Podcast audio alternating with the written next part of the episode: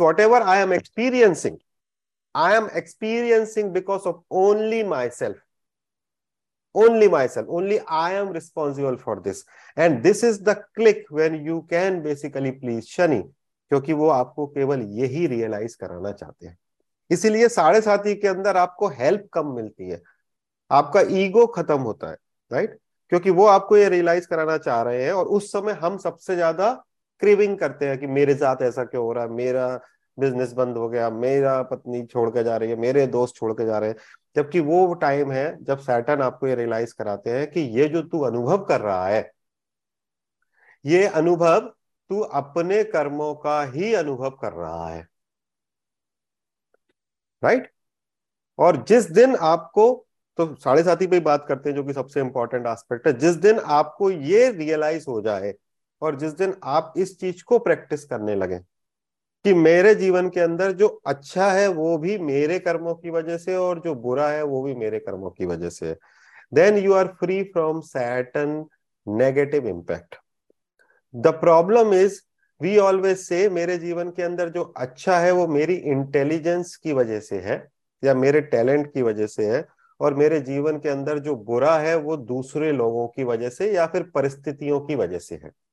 ऐसा ही होता है ना हमारे साथ। मेरा पेट खराब नहीं हुआ होता तो मैं आईआईटी निकाल लेता उस दिन। राइट सो राइट और सैटन का आस्क क्या है? सैटन का आस्क यह है that you take responsibility of whatever your karma is the moment you start taking responsibility that I am experiencing this because of my own karma you are basically entering into a domain यहाँ की शनि आपको free कर देंगे। आपके negative Karma से।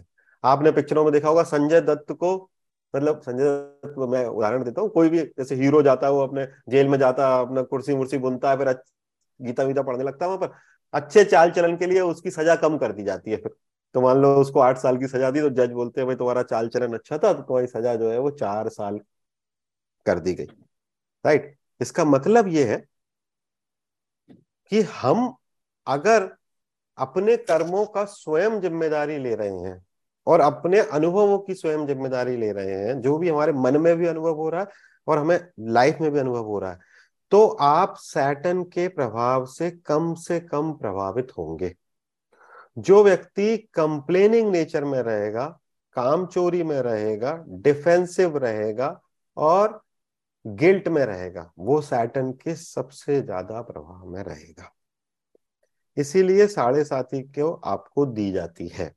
तो what is साढ़े साथी साढ़े साथी इज़ वेरी सिंपल सबको, ज़्यादातर लोगों को उसका माइथोलॉजिकल स्टोरी भी पता है कि भाई, चंद्र पर काबू करने के लिए शिव जी ने शनिदेव को यह प्रभार दिया।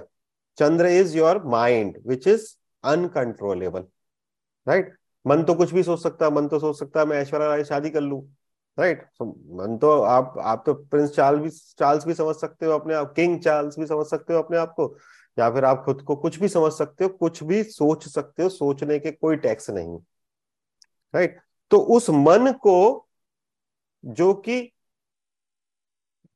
किसी भी दिशा में भाग सकता है कि कभी भी रुकता ही नहीं है चंद्रमा ढाई दिन में राशि बदलता है उसको इतना स्लोनेस वाला ग्रह के साथ में जोड़ा।